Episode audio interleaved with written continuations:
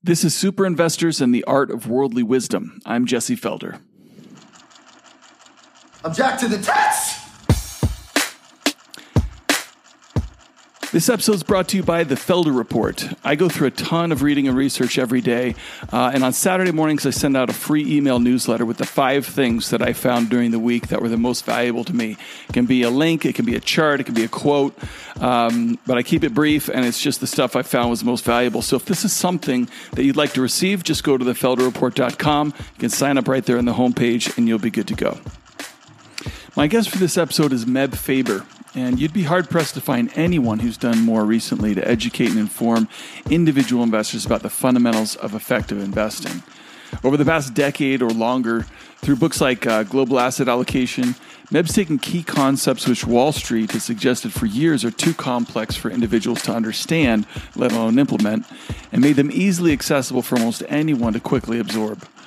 Uh, in this conversation, Meb discusses why passive investing as we know it is not nearly as efficient as efficient as most people believe, how owning just one fund allows them to be far more effectively diversified than investors who own dozens, and why the investment industry as we know it today is in terminal decline, and how investors and finance professionals alike should position themselves to take advantage of its evolution. So, without further ado, please enjoy my conversation with Meb Faber. Wonder why fund managers can't beat the S&P 500? Because they're sheep. And sheep get slaughtered. Hey, Meb, welcome to the show. Great to be here. Thanks for having me. Yeah, no, I'm I'm super glad to have you. It's uh, I've been reading your stuff for a super long time, and I'm I'm just really glad to have the chance to introduce you to my audience and, and a lot of your you know concepts and things that you've been writing about. You know, I was looking at um, your your your bio a little bit, but just to kind of prep for this. And I noticed you have a degree in engineering, science, and biology. Was that stuff you were just kind of interested in studying, or were you kind of initially planning on going into a career in that field? No, I, I wanted to study aerospace, and I started out aerospace engineering, where I came from a family of uh, aerospace engineers. My my old man and brother were Lockheed and Northrop guys, and uh, got to college and realized very quickly that uh, wanting to become an astronaut was not the same thing as aerospace engineering. Way more math, statics, dynamics. I said, "This is this is not what I signed up for." so, uh, you know, kind of fumbled around for a year or two. Eventually, I remember uh, reading Watson's Recombinant DNA. I was, was, living in Boulder doing summer school at uh, CU and uh, fell in love with biology and all things genetics, and that uh, kicked off a path down that route. And uh, you know, as as careers go, winding and uh, meandering, uh, that's probably more my hobby these days than my career, which is in investing in finance. But uh, f- certainly fell in love with all things biology and and genetics.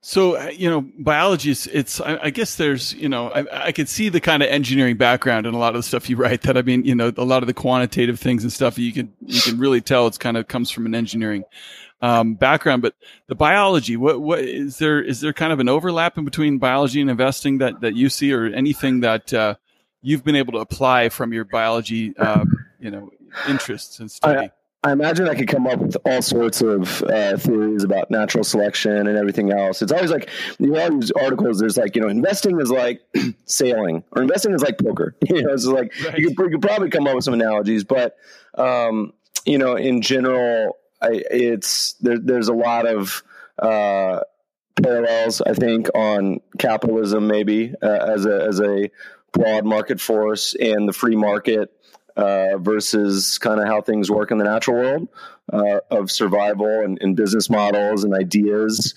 And that uh, plays out in all sorts of different ways through uh, investing um, in broad markets, in individual securities.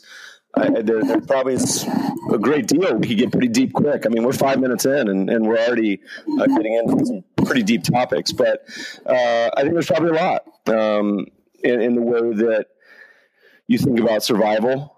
You know, whether it's one company, if you look back in the ranks of companies in history, you know, it's it's pretty hard to to simply survive in markets.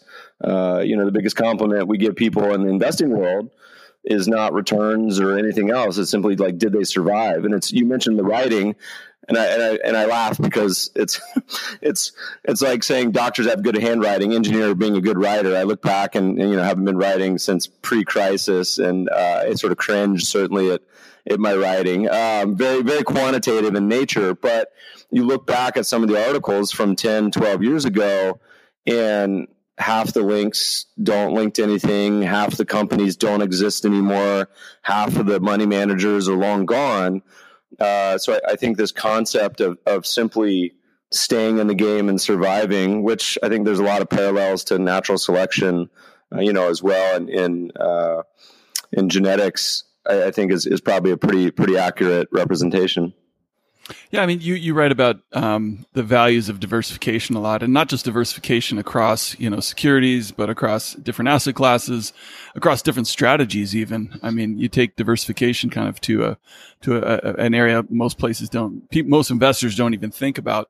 Um, but I mean, I think that's that to me just is is a lesson. You know, biodiversity and those types of things are really what make um, you know ecosystems you know more um, I guess resilient uh, and those types of things. And so I'm, I, I just, you know, that kind of just comes to mind. But what was it, I guess, um, that really, I guess, turned you on to investing? If, if, you know, you were kind of studying, you know, studying engineering and biology and whatnot. I mean, what was it that, that kind of really caught your attention about it and, and really inspired you to kind of move in that direction? You know, I mean, I, I grew up uh, during the romping, stomping bull market. You know, um, I'm sure much, much as you did, 80s, 90s time of, of Michael J. Fox as Alex Keaton, you know, um, exactly. for the for the older crowd listening, the gray hairs and no hairs listening, younger people have no idea what I'm talking about. But uh, you know, there's always curiosity. As I think a curious child in general loved um, all sorts of different things, but but investing was always um, a hobby. You know, I mean, through high school and college and uh, thereafter, and and like most, uh, learn by making all the mistakes and doing all the dumb stuff. Thankfully, while I was young and didn't have a whole lot of money, but you know, the progression of I think making a lot of those mistakes, living through my favorite bubble, you know, the late '90s internet bubble, uh, was was just getting out of university, and uh, in making all the mistakes is what eventually pushed me down the path of being a quant you know, which is what I consider myself now, and, and kind of quant light, just meaning that there's rules and everything we do is rules based.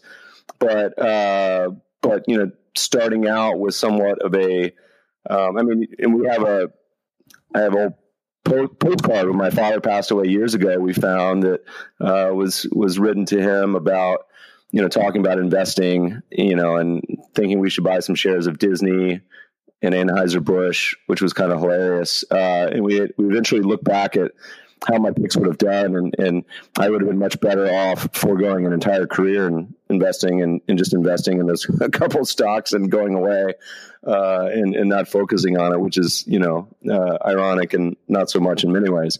Anyway, um, you know, it's but but like most young people I think it was it was a meandering, bumbling path that was not necessarily uh, totally uh, planned out as a as a young as a young fella.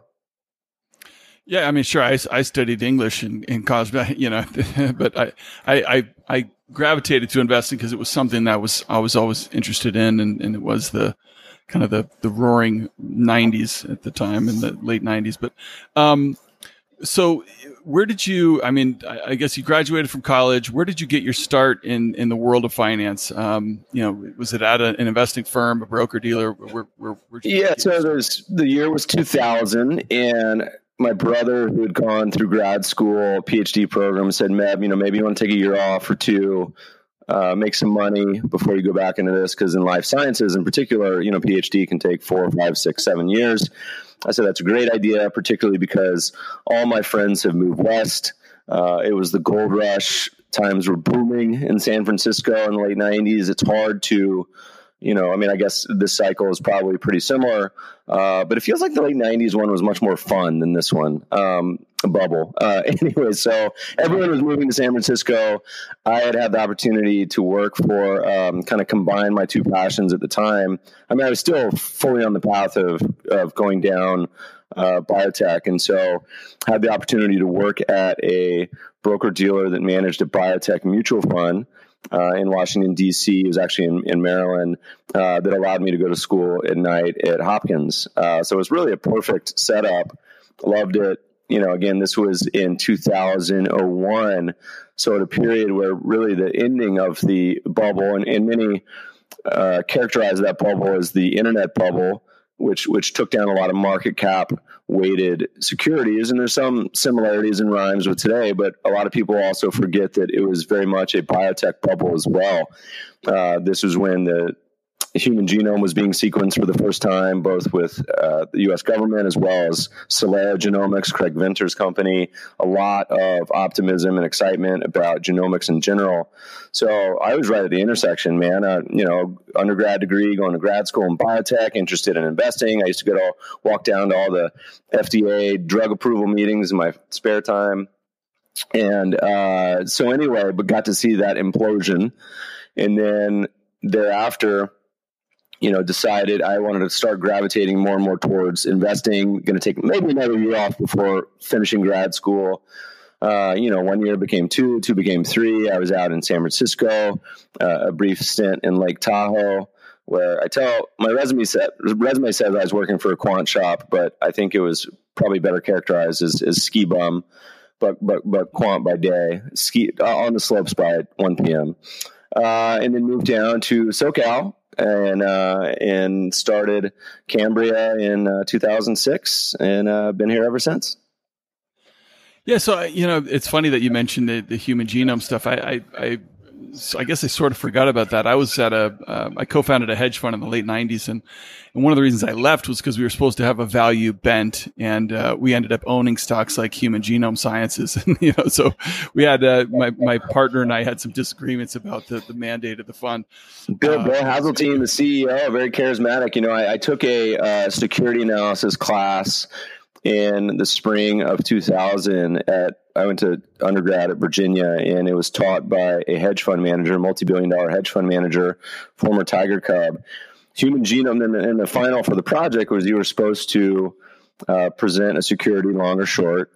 And at the beginning of the semester, I had chosen HGSI ticker symbol uh, at the time, and I think the thing went up like 120% by the time I presented and then back down like, you know, another 80%, all within one semester.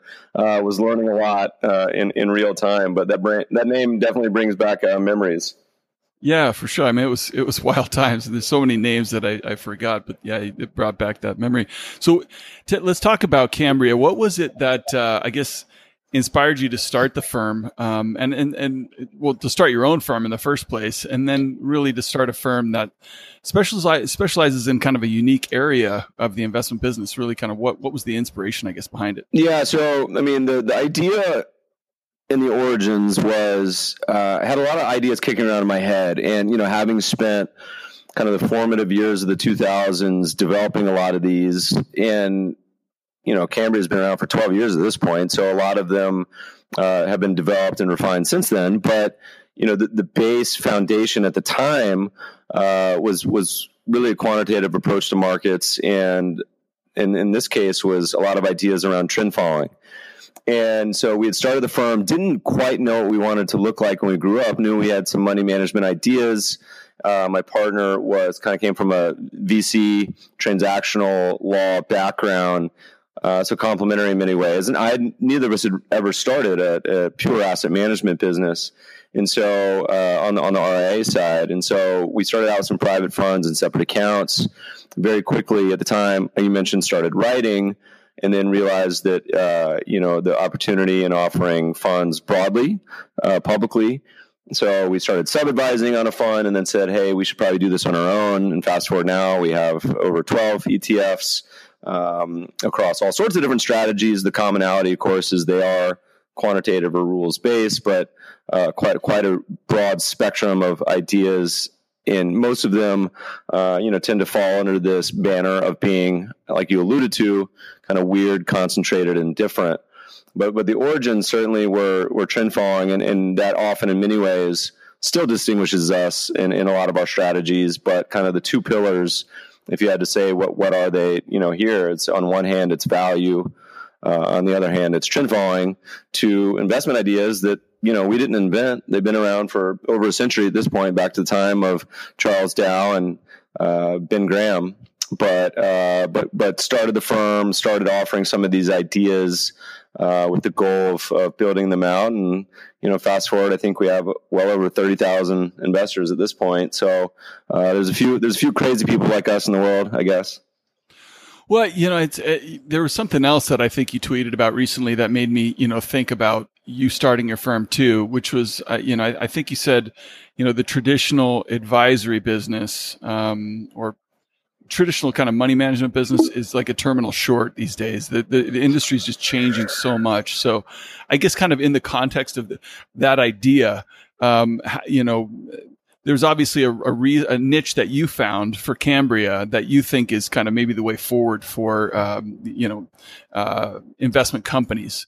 Um, you know, yeah. So, so, so I guess what do you how, how do you see yourself as being different, and and what do you think is the the reason you know behind a lot of traditional I guess asset management businesses um, going you know falling to the wayside? So there's been this spectacular trend in particularly in the United States, over the past five decades, and it's slow and glacial, despite what I think um, a lot a lot think, and and that trend is um, kind of resulting in where you find yourselves today. That there's never been a better time to be an investor, and if you're an investor and you want to open a brokerage account, you don't have to pay commissions. Vanguard, for example, has trading where you can invest in ETFs and not pay commissions. Same thing with Robinhood and a, and a bunch of others.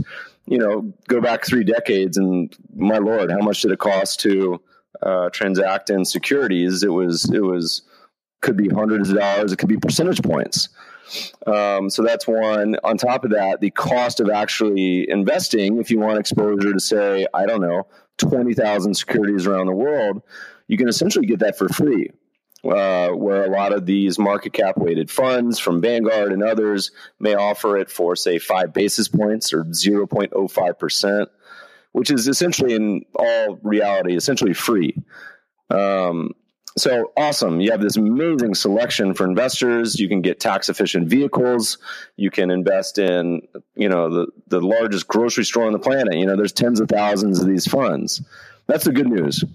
Um, the bad news is the world is still dominated, and Wall Street and finance is just littered. You just got to be careful with uh, predators, you know, across the board. Some know they're predators, and some don't know they're predators. But uh, you know, the way we always frame this is, you know, the investing and asset management world all that matters is your returns after all the costs. So trading, fees, management fees, um, taxes, everything, everything that's involved, and of course with a with a nod towards the risk you took to get there, uh, and that's all that matters. And so the base case we often say at this point day and age is essentially free a lot of the asset management world is not prepared for that. The average cost of a mutual fund today in the US is still 1.25%. I did a tweet this past week where I was talking about asset allocation funds around the world. And when you say asset allocation fund, you mean literally they do nothing. That's kind of their charter. They buy a bunch of assets, they sit there. You know, around the world, in every country, I think outside the US, the average fee is well over 1%, and some it's over 2 and by definition, that's just um, a major cost and drag on future returns. So you don't have to pay anything uh, to invest today, which is an astonishing development, but people still do.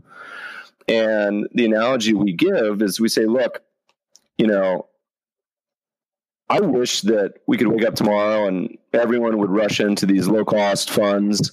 Uh, that would be awesome. But I, I think it's a multi-decade transition where you know the old phrase or adage that science progresses one funeral at a time i think that's what happens in the asset management world where you know if you hold an s&p 500 fund that charges you a percent and a half and your partner dies or your parent dies or grandparent passes that along no one goes back to paying one and a half percent for an S&P fund when the alternative is zero. So they get sold. I wish it would all happen with a huge catalyst tonight, but I think the reality is that it plays out over a generation or two, sadly. Now, let me make a huge caveat here, because um, a lot of my friends in the asset management world, you know, I have no problem with fees if you're an amazing manager, if you have special ability, if you're targeting an asset class that no one else targets, like trailer homes in Wichita that's inefficient and you make 20% a year, God bless you. You can charge one and a half, two, three percentage points a year. As long as you're doing that in an inefficient market, I think that's totally fine. There's some of the best hedge funds on Wall Street that can charge two and 20 if they're good. The problem is it just creates a uh, it's like a it's like a high jumper, a pole vaulter. It creates a bar that's just that much harder to get over. And that applies to everything. It's not just management fees, but it's also taxes and everything else wrapped into it. So um, the long-winded conversation is Vanguard announced this this past week. You can go set up a digital account, and all in, including fund costs, is zero point two percent. Uh, and they'll automatically rebalance. They'll be tax efficient, all that good stuff. And that's good news for everyone except the people uh, who charge a lot for doing nothing, which in reality they should go out of business. So I, am very positive on the developments. Um, I think this is wonderful, uh, not a bad thing, but uh, I think you know it goes back to the old Jeff Bezos quote of your profit margin is my opportunity. And if you look around and uh, the landscape of 150 industries we have in the U.S., well, what's number one, or certainly in the top three, is is asset management as far as profit margins. So a lot of fat, a lot of fat to be cut. Yeah, and it's in terms of you know not just active you know managers, but also I think um, you know traditional advisors too. I talk to a lot of advisors, and you know a lot of guys I think are struggling because not only where we are you know in, in, in the cycle, um, you know, but but also how do they, you know, uh, try and justify um, an advisory fee for just managing, you know, uh, a portfolio? Um, yeah. So we, yeah, we, we, often say advisors are worth their weight in gold if they if they do something, and, and this applies to active manager mutual funds and everything else too. So if you're trying to be future proof, you know, if you're looking around today, you're a young person planning out your career probably don't want to be a truck driver. You know, that, that career, that profession probably won't exist in 10 years. It may exist in five, but it certainly won't exist in 20. And if you look at our world of investing in asset management, you know, do I think human advisors are, are safe for our lifetimes? I do, but you better offer some value. And that's the problem is that, you know, you can get a sort of a call center CFP at Schwab and what is it? It's 20 bucks a month now. There's a subscription service. Um, so, do I think advisors offer a ton of value if they do things? Like yes, absolutely, but they have to be doing estate planning, wills, trusts, insurance, asset allocation correctly and thoughtfully. Uh, the behavioral coaching side is is not to be dismissed. I think educating an entire family on the behavioral side and psychology of investing and dynamics of money within a family is important. All those things, huge value add and the traditional advisor costs one percent. Um, you know, but you have to do it, and the, and the reality is many don't. You know, I, I know plenty of advisors that. Uh, you know, they're they're done by noon and go play golf, and they put people in uh, a lot of these traditional wirehouses. You know, the all-in cost for many of these one and a half, two percent, and that's a huge drag on performance. And and a lot of people, the most brilliant thing Wall Street has ever done has been to um, create the percent based asset management fee because no one sees it and it gets skimmed off the top. You know, I guarantee most people listening, if you said, hey, you got to go deliver, instead of it just getting skimmed off every month in your brokerage account, if you got to go deliver your asset manager a briefcase with $20,000 every December, uh, would you do it? And most probably wouldn't. And forget 20, someone maybe $200,000, you know, but because you don't see it, it's, it's a lot easier to pay it. Um, but but it ends up being a a really massive drag on performance. Yeah, you, you were talking about how you know fees have just changed so much. When I got into the business, I worked for a couple of guys at you know Bear Stearns who you know charged it was either you know two hundred dollar minimum you know commission or six cents a trade generally. Yeah, and you know all they did was you know buy and sell stocks for you know accounts and. uh you know, it's it's changed dramatically since then, and you know, then 20 years from now, it's going to look dramatically different than it does today. So, I mean, that was one of the things I was going to ask you is for you know young people that are looking to get into finance. Um, you know, where do you think there's there's a you know good opportunity? Well, you know, let's let's channel Charlie Munger and basically one of the most brilliant people on the planet. If, if listeners, if you haven't been to Omaha or more uh, easier accessible, would be the Los Angeles Daily Journal meeting. And Charlie's no spring chicken. I think he's got to be in his 90s now, uh, but but his mind is still as sharp as, as anyone on the planet. You know, when when someone asked for his advice, he said, "Look, you know, I if you're a fisherman, you go where the fish are, where, there, where there's no competition. Um, if there's 500 of us uh, up in Oregon on a bank when the salmon are running, that's a lot harder than if you're on a river when when there's no one. And so, um, you know, the being the 200th analyst that covers Apple, are you really going to have an advantage here?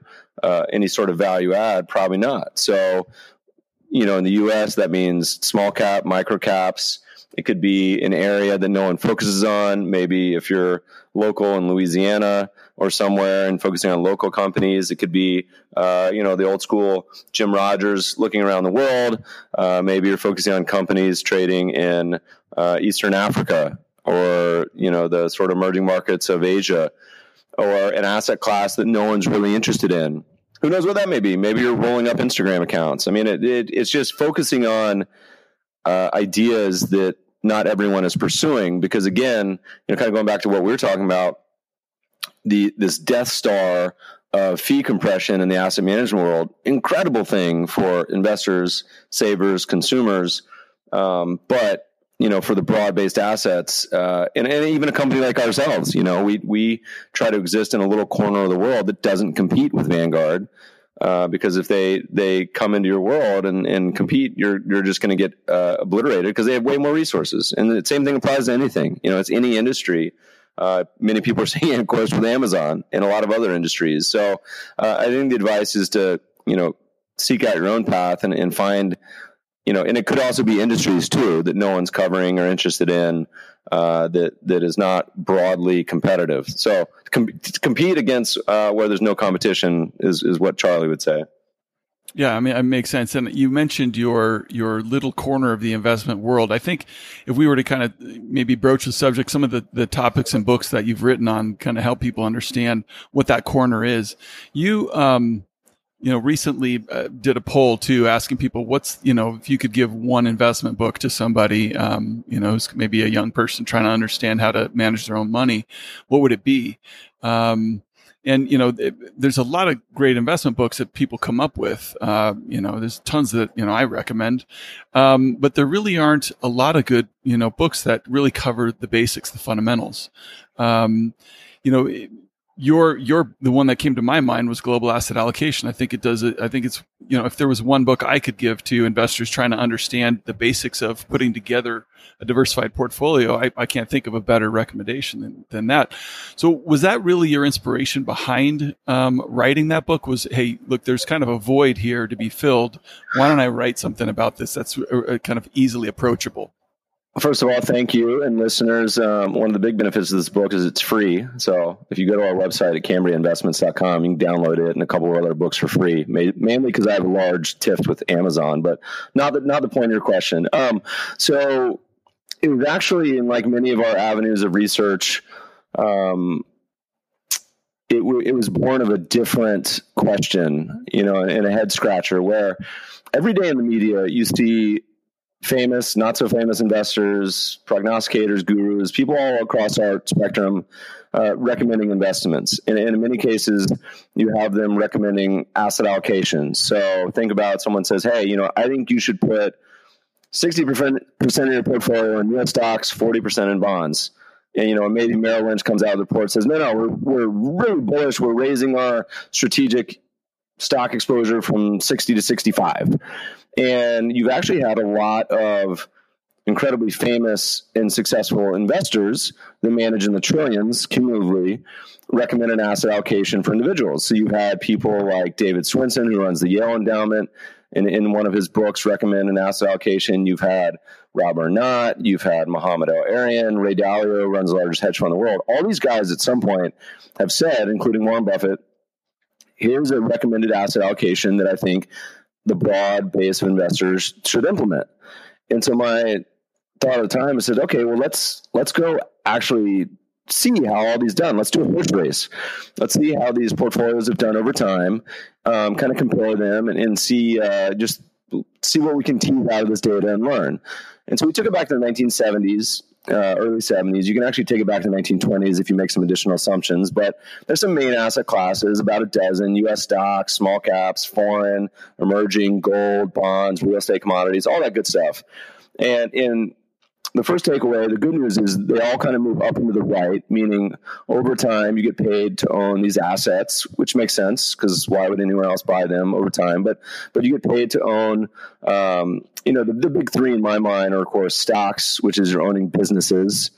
You're um, tagging along with this growth of uh, companies and innovation and other people's hard work and sweat.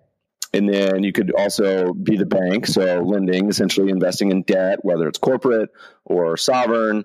Um, and you could also uh, real estate, which is kind of kind of a combination of the first two. You know, you, you invest in land or in in real estate businesses, whether it's single family homes or corporations, yada yada. You invest in all these things. How do they do? And there were some really profound takeaways. Uh, so if you go back to the 1970s, and you look at, I think we did about 15 or 20 portfolios in the book. We had some more in the appendix. I can't remember. And what you found is um, they all did great and they zigged and zagged all over the place.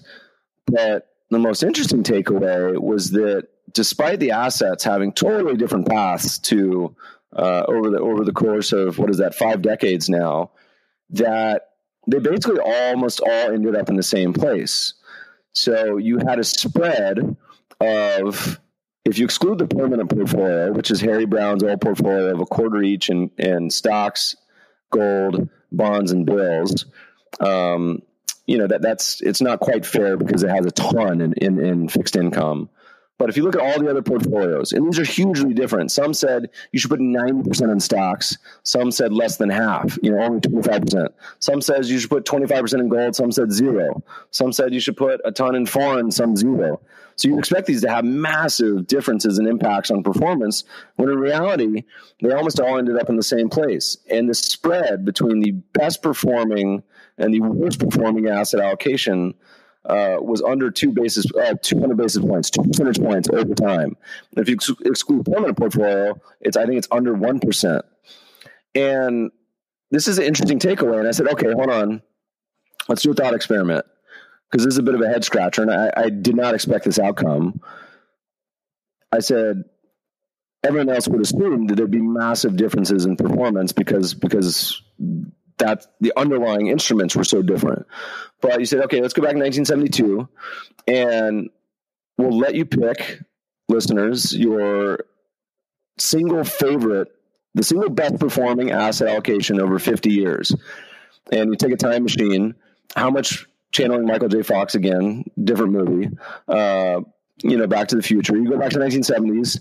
I'll let you go back and invest in the single best performing asset allocation you know how much how much would you pay for that right or or time uh, traveling DeLorean? Well, you'd probably pay a billion dollars because you could start a money management company and, and invest in the best performing asset allocation in this book. But uh, the caveat was you have to implement it through the average mutual fund fee of today. So again, we were talking about go back to the 1970s, forget about it. Index funds hadn't even really been invented until the middle part of that decade or low cost investing. So the average mutual fund fee today of 1.25%. So you go back to 1972, walk forward to 2019. The problem is just by implementing it with the average mutual fund fee today. So forget the one and a half to two and a half percenters. The average mutual fund fee today would have taken the best performing asset allocation that you picked in your DeLorean and transformed it almost into as bad as the worst.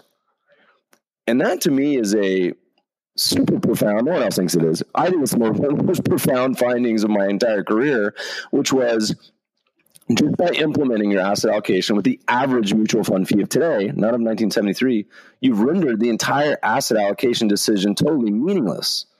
It didn't matter how much you had in gold or stocks or foreign stocks or bonds or real estate. Just by implementing it with a higher, not even a high cost, but an average cost structure, made the asset allocation totally meaningless. And now, of course, if you said, "No, no, I don't trust myself. I'm, uh, I'm, I'm jumpy. I chase fads. I panic and crashes." recessions. So I need to hire a financial advisor of 2019 at 1% a year. So all in, you're at 2.25%.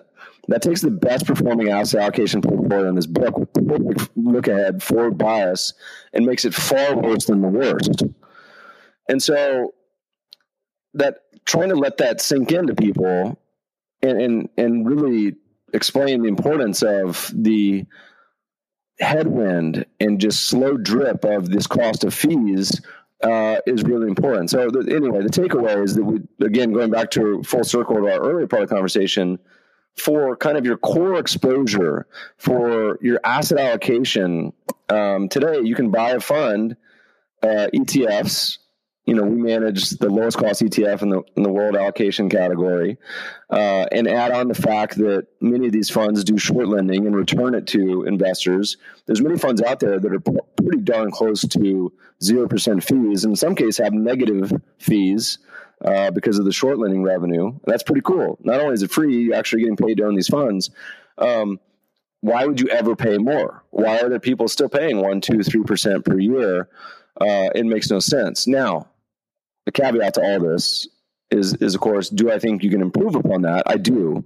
This is just the base case, market cap rated. And by the way, the default we always tell people is the global market portfolio, meaning if you just went out and bought the world, uh, you end up with about half stocks and half bonds, and of that, about half U.S., half uh, foreign.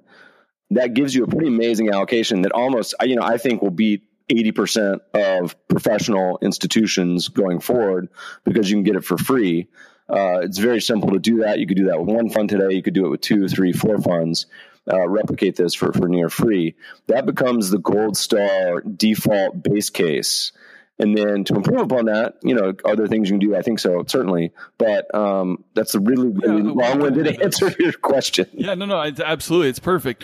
I want to get into some of those those other things that we can add on to and, and, and really dig into the the Trinity um, portfolio. But I, for me, that I think you nailed it on the head. The two things, the two big takeaways are, you know, fees are probably the biggest mistake investors make, um, paying too much in fees. Uh, but the diversification side of it too is is critical because you know, as you've pointed out, you know, and, and I, as I see all the time, you know, people own, uh, investors maybe own several different five, six, even seven, eight different U.S. equity mutual funds and think they're diversified. Yeah. Um, and they have like, you know, maybe 80% in U.S. stocks and 20% in, in bonds or cash or something and think they're diversified.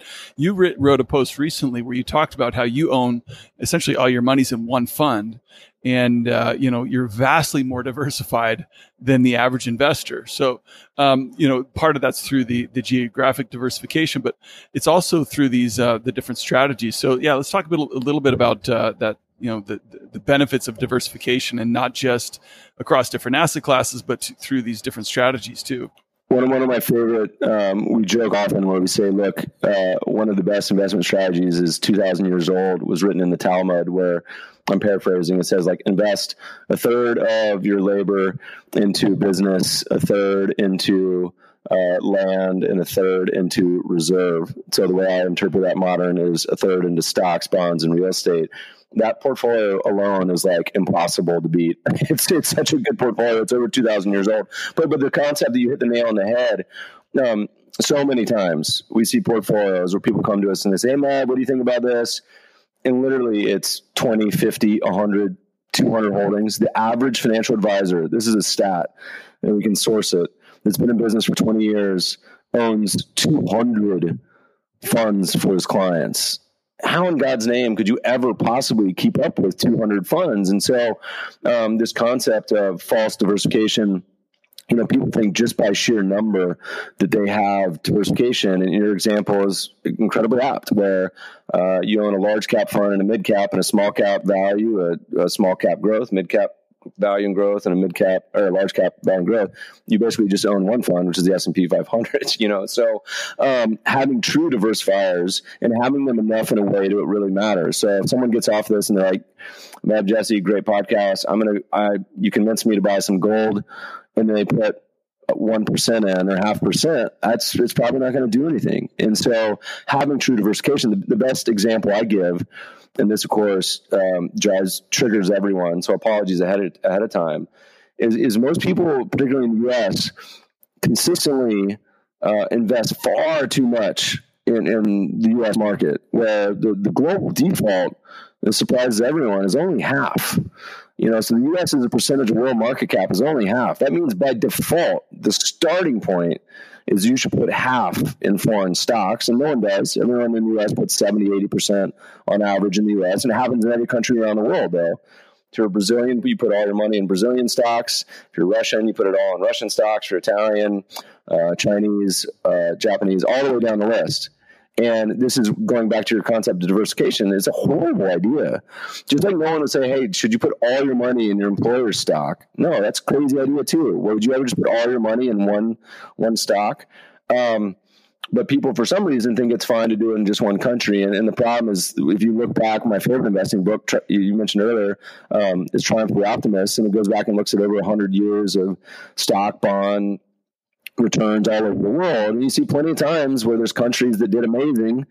Sure, if you could go back 1900 and pick the U.S., hey, pat on the back, you picked one of the best outperformers. It wasn't the best. I think tiny South Africa did better, um, but there were plenty that were worse. And in some cases, if you happen to live in Austria, you had basically zero return over the whole period, real return after inflation. Some countries went to zero. So this concept of uh, putting too many eggs in one basket, I, th- I, think, is really dangerous for your core, and it is not a compensated uh, concentration. So, you know, thinking about how to invest, we always say the, the, the default is the global market portfolio, um, but that's uncomfortable for many people. And uh, you know, we say that's a starting point, and think you could actually improve upon that from there. Um, and you mentioned, you know, how I put most of my money. We've been very transparent about how I invest my own money into one fund. Uh, you know, and I think that's far more diversified than, you know, it owns underlying 20 other funds that own 28,000 plus securities all around the world, not just diversified by asset class, stocks, bonds, commodities, real estate, uh, also by geography, also by economic development. Um, tying back into what we talked about earlier, U.S. is only a quarter of world GDP, and if you go down to population and other metrics, it's actually less. So uh, I think it's really important to think long and hard about diversification, uh, not only across geography, locale, investment, but also by um, strategy as well. Well, and, and, this gets into you know one of the things you you uh, I guess utilize in the Trinity you know portfolios is you add a value bent, and I, I think it's important to talk of talk about value in terms of you know the uh, the disparity between you know valuations here in the United States and overseas. I mean, I think GMO has pointed out that you know emerging value is like incredibly attractive relative to U.S. stocks today. But uh, you know, you you wrote a piece recently that there's a you know the, the this disparity is at a 40 year wide, um, you know, between U.S. and overseas. So this home country bias, you know, could be you know more dangerous today than it's been in a long time. You know, it's funny. So you and I have lived through a few different cycles, and you start to see very similar behavior and reasoning and commentary you know the names change the asset classes change but you start to see the same sort of takeaways where people uh, love to extrapolate the recent past far into the future. So as an example you know we talk a lot about valuations and, and taking a step back this is still a surprise to a lot of investors you know where um, one of the amazing amazing going back 50 years inventions of our uh, lifetime has been this trend from high fee to low fee. Fantastic for investors. But most people uh, think that the big invention, the revolution that Jack Bogle and others created was was the index fund. And the challenge of that is if you ask most investors, particularly young people, and you say, you know, hey, you're going to go buy uh, the U.S. stock market through an ETF or mutual fund, and you know, say, you know, you say, how is that you know, how's that index weighted? And, and most people say, you know, it's based on size. So you invest most in the large companies like Apple, which is correct. Uh, but then you say, you know, size by what measure? You know, and people say, well, you know, the biggest companies are the ones with the most earnings and revenues. Uh uh-uh. uh You know, it's it's based purely on uh, two variables. It's price of the stock times shares outstanding. And this is a surprise to almost every investor we talk to, where uh, these market cap based indexes are based purely on price alone. And you have no tether to fundamentals whatsoever. You could theoretically have a trillion dollar company that has no earnings, could theoretically have no revenue, but it's only based on the price of the stock. And so the beauty of a market cap weighted index going back 50 years was that you could manage it with no effort. So you literally just buy, say, 500 or 1,000 or 3,000 stocks, and you never have to rebalance it again. We're ignoring corporate actions, of course, but that's the reason it was being able to be delivered for such low cost, which was actually in a day and age of 2019, you can run almost anything based on on low cost. But not my point. My point is market cap indexing if you were an alien and you came down to the US, is a very curious way to invest your money. It is the market, it is the broad marketplace, but as an investing strategy, it really makes no sense. Why would you any other part of our lives of personal finance would you ever buy something without any regards to value? So you don't go to buy a house and say, I'm going to totally ignore uh, you know, the the price to income ratios or the value of this house relative to how much I could rent it for, et cetera, et cetera, et cetera. Right. But people do it with investing and it makes no sense. And let me give you an example. So going back 100 years, talking about Ben Graham, Warren Buffett, fundamentals are an incredible anchor from which you can decide to make investing decisions. And if you go back over time, investing in stocks has been a great proposition over very long periods, and we think that uh, it's it's one of the best ways to build wealth over time. That having been said, on long term basis, if you look at say P ratios, uh, if you look at long term ten year ones, on average, countries around the world trade at about seventeen. But there's been times when countries trade as low as, as five. There's been times, and the U.S. has been there, by the way, there's been times when they'll trade as high as 45, which is what happened in the U.S. in 1999 when I was uh, at university and watching professors pause their lecture to go check the price of stocks on Yahoo Finance, or I guess it would have been Raging Bull, or uh, look look up the prices of Lucent Technologies and CMGI and Pets.com. Uh, it hit the highest valuation we've ever seen in the United States. Now, the craziness with market cap investing is that you invest regardless of value. So you put just as much money, if not, you actually put more in markets the more expensive they get, and you put less in markets the less expensive they get. And that doesn't make a whole lot of sense. So right now, a lot of people are saying they heard it earlier. Said you, you put eighty percent in the U.S. Say, yeah, yeah, man, but that's the U.S. is a different market. It deserves to be more expensive. It deserves a valuation premium. It's far outperformed foreign markets. And so that's true. The US over the past 50 years has outperformed foreign markets by about percentage point per year. And that doesn't sound like much, but over time that is a massive number. It compounds and gets so much bigger. And we love to tell people, say, okay, well, guess how much of that has come since 2009? And the answer is all of it. All the outperformance has come since 2009, where you had a scenario where the U.S. and the rest of the world were trading low teens price earnings ratios. March 2009. The difference is the U.S. crept all the way up to a value of around 30. So not as high as it was in the late 90s at 45, but high traditional standards. The rest of the world hasn't participated, and that's paid on stock returns too. So this tailwind in the U.S. has been a headwind for the rest of the world, but that's created these big alligator jaws where the U.S. is expensive and the rest of the world is cheap. Some of the, the rest of the world is reasonable. So foreign developed is around 20, foreign emerging down around 15, 16. And the really cheap stuff, the cheapest quartile countries down around 12. So you have an opportunity to invest in the rest of the world somewhere between a 50% discount to the US to a 66% discount. Now, um, valuation over time, it plays out over years and decades, not months and quarters. And so if you look at the history of market cap weighting, the problem right now, if you go back to what we're talking about, if you invested based on market cap weighting, that means you put 50% of your stock portfolio in US stocks right now, which is one of the most expensive stock markets in the world. Doesn't mean it has to crash, doesn't mean it has to crash, doesn't mean it has to go down 90%, but likelihood is that it's going to be a headwind. We expect, by the way, as did John Bogle before he passed away, uh, as did you mentioned GMO, as well as about 12 other places, low single digit stock returns for the US some say negative like GMO, but you know we think low single digits is, is reasonable. But the rest of the world, the good news is cheap to downright really cheap. I think you can get double digit returns in, in other countries. But the thing is, by market cap weighting, you put half, you put most of your money by I think five to ten times any other country in the U.S.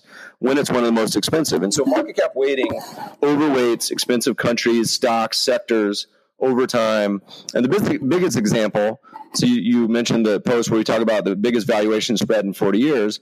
We go back 40 years ago, it, it wasn't the U.S. being more expensive than everything else in the world. The U.S. is cheaper. So in the 80s, the U.S. was cheap, and the rest of the world was a lot more expensive. And particularly one market, which was Japan. Old people listening to this will remember Japan was the biggest bubble we've ever seen, where it hit a P ratio of almost 100 and was the largest stock market in the world. So if you're a market cap indexer, you put all your money, not all your money, put most of your money into the most expensive stock market bubble we've ever seen. So again, come full circle, it, it doesn't make a whole lot of sense if you use a common sense standpoint to use market cap weighting because it exposes you to these huge bubbles. Now, there's many good things it does, and we can go down the list on, on what that might be. It forces you to own the big winners, the multi-baggers, the McDonald's, the Walmarts, the Amazons. But because it has no tether to value, if you use any other weighting methodology, it could be equal weight, could be weight, whether uh, the countries start with the letter A to M or N to Z, whether the CEOs wear ties or bow ties or no ties, doesn't matter. Any other methodology should outperform. Obviously, our, our favorite is valuation uh, should outperform market cap weighting over time. But that gives you the opportunity right now to invest in these foreign markets, particularly when most people in the U.S. invest 80% in one of the most stock, expensive stock markets in the world. I'm going to pause. You may have fallen asleep at this yeah, point. No, no, I mean, you still there? You crash your car? Are you at the gym falling asleep? No, I'm, I'm, letting you letting you run with it. It's it's uh, perfect. You know, and, and talking about it, it just it kind of leads me into the the next topic, which is um, you know the U.S. stock market is expensive, and um, there was a book, um, I think it's the Dao of Capital, Mark Spitznagel wrote, um, where he, he showed that when you tail hedge, uh, when the U.S. stock market is in its top quartile valuation, um, you can add significant, you know, um, upside, you know, a couple percent to your your returns over time.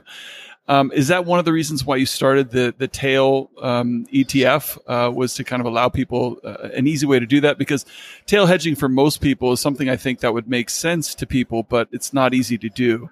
Um, so, I mean, was that your inspiration behind it? Was you know because of where we're at in, in U.S. stocks and and how how does the the tail ETF really work? So as you think as you go down the list on things that I think people should do and what's important to them, you know, I, I think the first step like you mentioned beginning of the podcast was uh, you should start with a diversified portfolio of assets that zig and zag. So to me that's the global market portfolio and a buy and hold investing approach across those assets is a great way. You can get it for free awesome tax efficient okay? Um, the challenge for a lot of people with buy and hold investing and again we, we have a value tilt so uh, tilt towards companies and countries and sectors that are cheap versus expensive, uh, the same way Warren Buffett or any other value investor would. Uh, to avoid these bubbles, like I was mentioning, that, that happen over time and distortions. Um, and so you have this diversified portfolio, and that's done great over time. You get about 5% real after inflation, awesome returns. You'll lose a quarter or 30% of your money at some point, And that's the hard part for people. So, de- despite having a diversified portfolio, you cannot find a portfolio that doesn't decline by at least 25% at some point after inflation. So a lot of people think, by the way, that, that bonds are magically exempt from drawdowns. They say, no, no, no, if you buy government bonds, you buy T-bills, you never lose any money. But after inflation, you know, you lose 50% at some point, uh, if not more. So building a diversified portfolio, great first step. But the problem that most people have with it is they feel like they're not doing anything. And um, the problem with buy and hold is that often when things are hitting the fan, so think back to the financial crisis, everything happens at the same time. So your portfolio is doing poorly, but guess what? The economy is also in a recession companies are going out of business, companies going bankrupt, real estate is going down, and oh, by the way, you may have just lost your job. So all of these things happen at the same time. So theoretically, having a portfolio that's exposed to economic growth does not hedge your life. And so your life being, hey, what do most Americans have most of their money in? Their house. So all these things went down at the same time. Um, and so it's really hard for people to, to stick through a buy and hold approach uh, with assets. So the next step we often talk about is trend following, which we could probably do a whole other podcast about uh, as an investing approach that, as far as I know, any advisors in the country, we have the largest allocation of trend following strategies of anyone, I, any, any institution or professional I know, where we the default we have is half.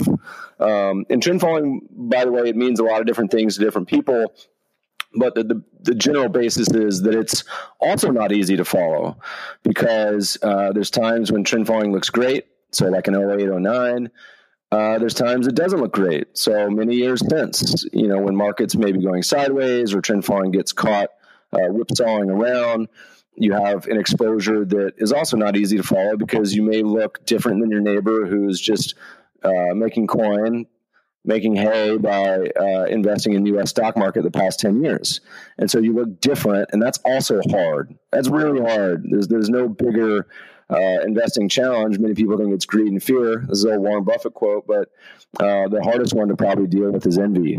You know, when when your neighbors are making a lot of money and you're not, that's probably even more hard to deal with than a than a 2008 sort of crisis. So we put the two and two together and that's the basis for what I do with all my money. So now, now we're getting to tail hedging.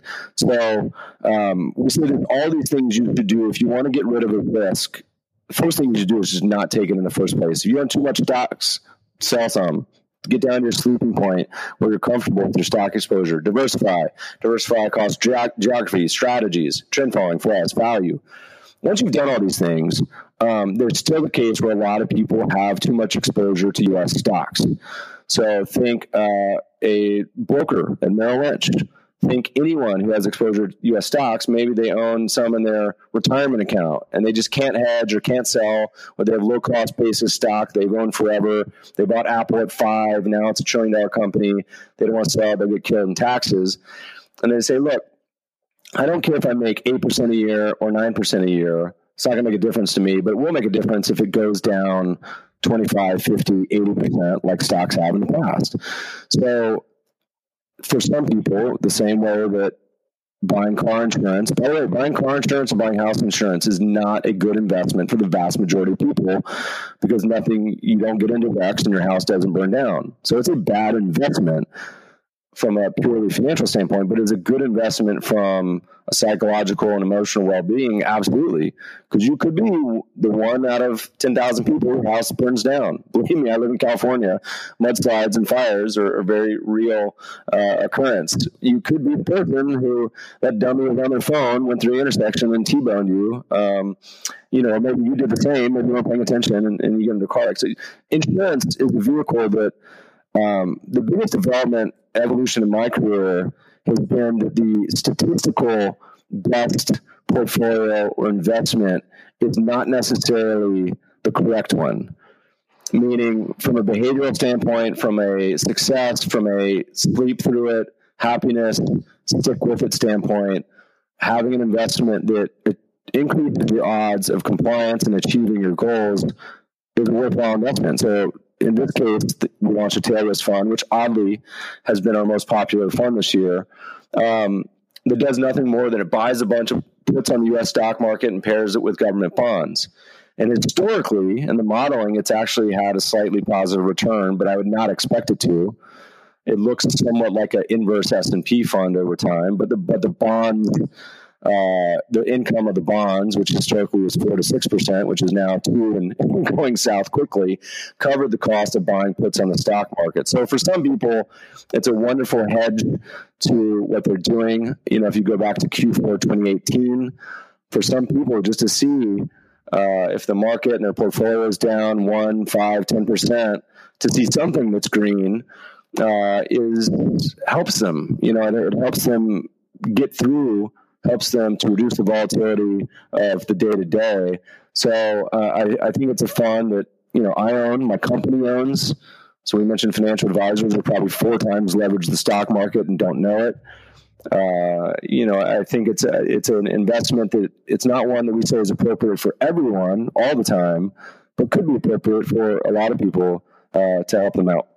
Is there like a you know, and and I was you know looking at because you know I've got a friend who bought a uh, a ton of you know blue chip names back in the 70s and just was you know pump, pump, pushing a bunch of his you know extra income into the market at that time. And he still owns all these stocks. And essentially so everything he has is capital gains. And so uh, you know he doesn't want to you know take a big tax you know hit on on selling those things but he wants to reduce exposure. So something like tail makes makes a, a good deal sense in that situation um, is there like a, a recommended kind of, um, I guess, exposure? Uh, you know, say you have ten thousand dollars worth of equity exposure. How much tail should you buy to kind of protect against that? Is there kind of a, a, a range? There, there's sort of infinite ways that one can think about, um, you know, permutations of investing and, you know, what's the best collateral? How should you do it? I mean, the way we built it was the simplest. And for the nerds out there who want to go play around with the data, CBOE has a lot of um, bond and derivative options indices. You can tease out the data. We, we actually spent an entire summer building an options database before realizing it was actually fairly simple and you could replicate it within an afternoon with a, with a nice coffee um, so, uh, but we did it, which which made me feel comfortable with taking it back a long time. The reality was the way that we've designed it, it ends up roughly speaking, and you obviously can't guarantee it, but it looks like a roughly one to negative one correlation with the S and P 500. So in any given month, day, quarter, if the S and P was down 10%, we would broadly expect this fund to be up 10%. Now, the the reason we think it's superior to say a simple futures fund um, is that you do get the exposure of the options when volatility rips. So if you do have a tail event where volatility goes from 15 to 50 or 100, you get the added push of of the options. But also on the flip side, of course, you know, if you're if you're buying this when volatility is at 100 after the event's already happened, right. you're you're probably uh, going to get the other side of that double edged sword too. So if you wanted to do it on your own and not outlay a ton of capital, uh, you could certainly do it with your own options, futures, and get get the massive amount of leverage. The way we did it was a little more plain vanilla. It's almost a bond replacement. So uh, if you have in your portfolio, say a twenty percent allocation to U.S. Treasuries, uh, you could actually replace it with this fund, which would give you a twenty percent allocation to U.S. Treasuries, but also an overlay of a bunch of puts. So it's kind of two funds in one. 90% of it, again, is, is in roughly 10 year bonds, uh, which ironically have had a fantastic year. Uh, not a lot of people would have predicted bonds having a, for long term, up 20%, I think, this year. Zeros are up probably 30 or 40. Uh, but crazy, crazy times we live in. Anyway, so we, we expect roughly a one to negative one. So if someone had 10,000 they wanted to try to completely insulate, uh, then it would be a roughly equal weight investment. So 10,000 as well. Yeah. But you don't have to completely insulate it. You know, in many ways you could do five, two, one. Uh, it's it's really personal preference. Yeah, no, it makes perfect sense. You know, I, I I got to, you know, there's a lot of studies that you've looked at. Um, and actually one I got to thank you for because when I was, I, I started looking at gold back in like mid 2015. And one of the things that, that helped me kind of decide to, to make a significant commitment to it was, um, a study that you did where you showed, you know, when asset classes are down two, three years in a row, uh, negative, uh, you have negative return. I think gold at that point was four years, you know, negative in a row. And, and usually it's a sign that, uh, you know, there's, there's going to be a turnaround and, and, returns going forward are going to be a little bit better than average. Um, is there anything specifically that, you know, in terms of those types of studies that you're looking at today that, you know, you, you think people should be aware of? A couple comments. One is I think it's really important for investors. I'm a quant, so it's a little easier, but I still feel the tug of emotions where you want to come into this whole world being what I call asset class agnostic. And, the problem with so many investors is they identify, they say, I'm a gold bug, or I'm a dividend guy, I, I'm, you know, I'm an income investor. And as we all know from the literature, you know, once you buy something, you have a very different perspective on it, whether it's that bike in your garage or whether it's that stock you bought than before you bought it. Totally different perspective on on investments. And we, we do this thing called the zero budget portfolio where uh, so many investors come to us again with 20, 50, 100 things. They say, man, what should I do? And I say, they say, well, what should I do with the stock? Or say it's even gold. What should I do? Should I sell it? Should I keep it? First of all, I said, well, you, you shouldn't have to think binary. It doesn't have to be all in, all out. But what would you do if you didn't own it? Would you go buy it? I say, no way. I would never buy that now. Or, well, okay. So for the investors listening, a great exercise, take out a blank piece of paper and say, what is my ideal allocation? Is it 50% in stocks, 25% in bonds, 25% in real estate ETFs, whatever it may be, write it down, compare it to your current allocation. And if it's different, there's a problem. And the problem is you have some sort of emotional attachment to your portfolio. And in many cases, most of them we see are garbage, right? So um, now this is ignoring taxes, of course, but but first comment is I think it's important for people to be asset class agnostic. And the problem, the reason value investing works, and by the way, I, I love CAPE ratio. I love valuation metrics. The valuation metric does not matter. You could use long term dividends, you could use long term cash flow, you could use price to book, price sale. It doesn't matter. In general, when you have a cheap market like Russia, every valuation indicator says the same thing. And by the way, listeners, Russian stock market's been outperforming the US for going on five years now. Uh, but it has P ratio still single digits um, when you have an expensive market like the U.S., every single valuation market says uh, indicator says the same thing. You cannot. I challenge you, listeners. I'll buy you a beer if you find one. You got to be in Manhattan Beach or when I run across you. But you cannot find a valuation indicator that says the U.S. stock market is cheap. You cannot find one. But it's challenge again. It's a beer bet. You find one, I'll buy you a beer. Um, because valuation metrics are blunt tools. One may say, hey, it's kind of expensive, and one says it's really expensive, but very rarely is the case that says something is super cheap or super expensive. But the dirty secret of valuation is that valuation simply co- correlates a ton with how much an asset is already down. So if you look at price to earnings ratio, what, what moves in that equation? It's the numerator, price. So if you draw a chart of the 45 countries around the world, and you line up the P ratio and you do a regression against drawdown, not surprisingly, the expensive countries are all trading near all time highs, and the cheap countries are already down 40, 60, 80%. And so when you're investing in cheap P ratios, it's simply because that market's already gone down a ton. Look at Russia, look at Greece, look at half of Eastern Europe. So there's a very high correlation with simply losses and valuation and then future returns. So as an example, we did an old study, took the French Fama data back in 1920s. Look what happened when you bought sectors or industries that were down three, four, five years in a row. This was actually in our first book, the Ivy Portfolio. We looked at what happened in broad asset classes. So US stocks, foreign stocks, gold, bonds when they were down multiple years in a row. And I think when you look at three years in a row, it had only happened when we published the book like six times. Um, and the future two, three year returns are really strong. Massive alpha outperformance. But the problem is nobody wants to own something when it's down 40, 60, 80%. That's when they want to sell. And uh, uh, buddy Mark Yusko says there's there's no other industry in the world where when things in the store go on sale, investing, everyone runs out of the store. It's crazy when you should be doing the opposite. So uh, we did a fun study that looked at also what happens you buy sectors, industries, countries when they're down 60, 80%. And the future returns were great. And so we we did we did a couple old fun posts where the first one was a few years ago. We said why you should ask for coal stocks in your stocking this year for for a holidays, Christmas cold stocks were down like 80%, down like five years in a row or something. And usually by the time an industry is completely hated, no one wants it, it's, it's a good opportunity. So if you look around the world today, oddly enough, there's still quite a few cheap countries. I think the cheapest bucket, you know, you mentioned massive valuation spread. It's an unbelievable opportunity to diversify away from the U.S. towards foreign markets, towards the really cheap foreign markets. Um, and uh, that gives you it's not just emerging. If, if you had to pick one it would be emerging markets but the cheapest countries are about half in developed as well.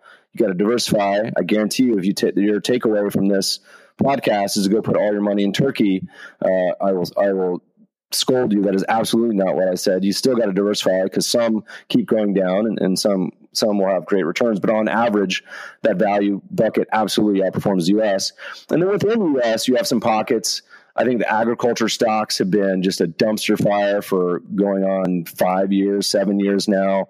Going into this year, certainly, I think a lot of the precious metals, gold miners, uh, had been very unpopular, unpopular, but they're having a, a pretty monster year. Um, so I think I think it's good uh, territory to to do some digging. I think the challenge for a lot of people, you know, we joke there's still a fair amount of risk. The old, the old quote what do you call something down 90%, something down 80%, then goes down another 50%. So just because it's down 80% doesn't mean it's going to, you know, keep going up. But on average, that, that's been good places to look, uh, buying where there's blood in the streets. And if you pair that with valuation thoughtfulness, I think that's a really powerful combo. And my favorite, of course, is when something's cheap and entering an uptrend. Uh, so you have the fundamental anchor of it being cheap – through whatever value metric you want to use. And then once you can use any sort of quantitative variable, 200 day moving average, anything simple like that, uh, to define it as an uptrend, that that's the best confluence of possible outcomes. And, and it's true in the US stock market too, by the way. Um, if you were to divide the US stock market into quadrants for its full history, cheap, expensive, uptrend, downtrend, not surprisingly, the worst is expensive downtrend, and the best is cheap uptrend. Uh, but the, the the second best is expensive uptrend, which is where we are now. But that that flips to being the worst uh, if and when you ever enter a downtrend. So um, it's a simple answer. There's still there's always opportunity somewhere.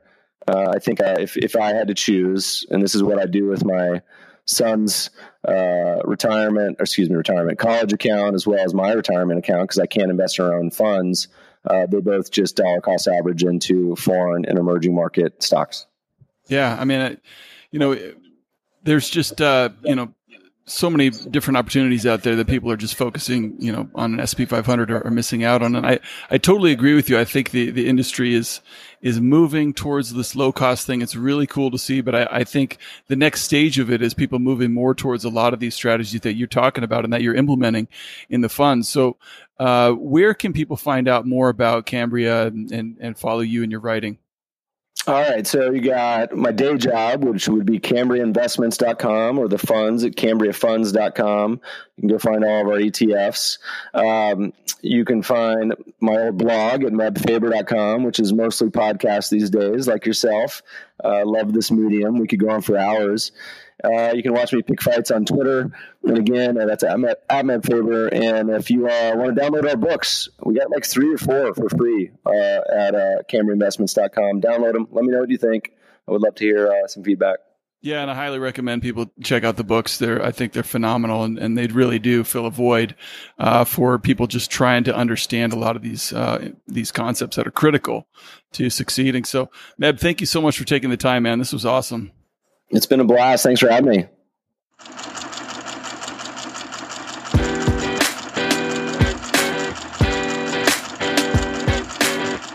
And that does it for another episode of Super Investors and the Art of Worldly Wisdom. As always, you can find notes and links related to this episode at thefelderreport.com. Thank you for listening, and until next time, buy low, sell high.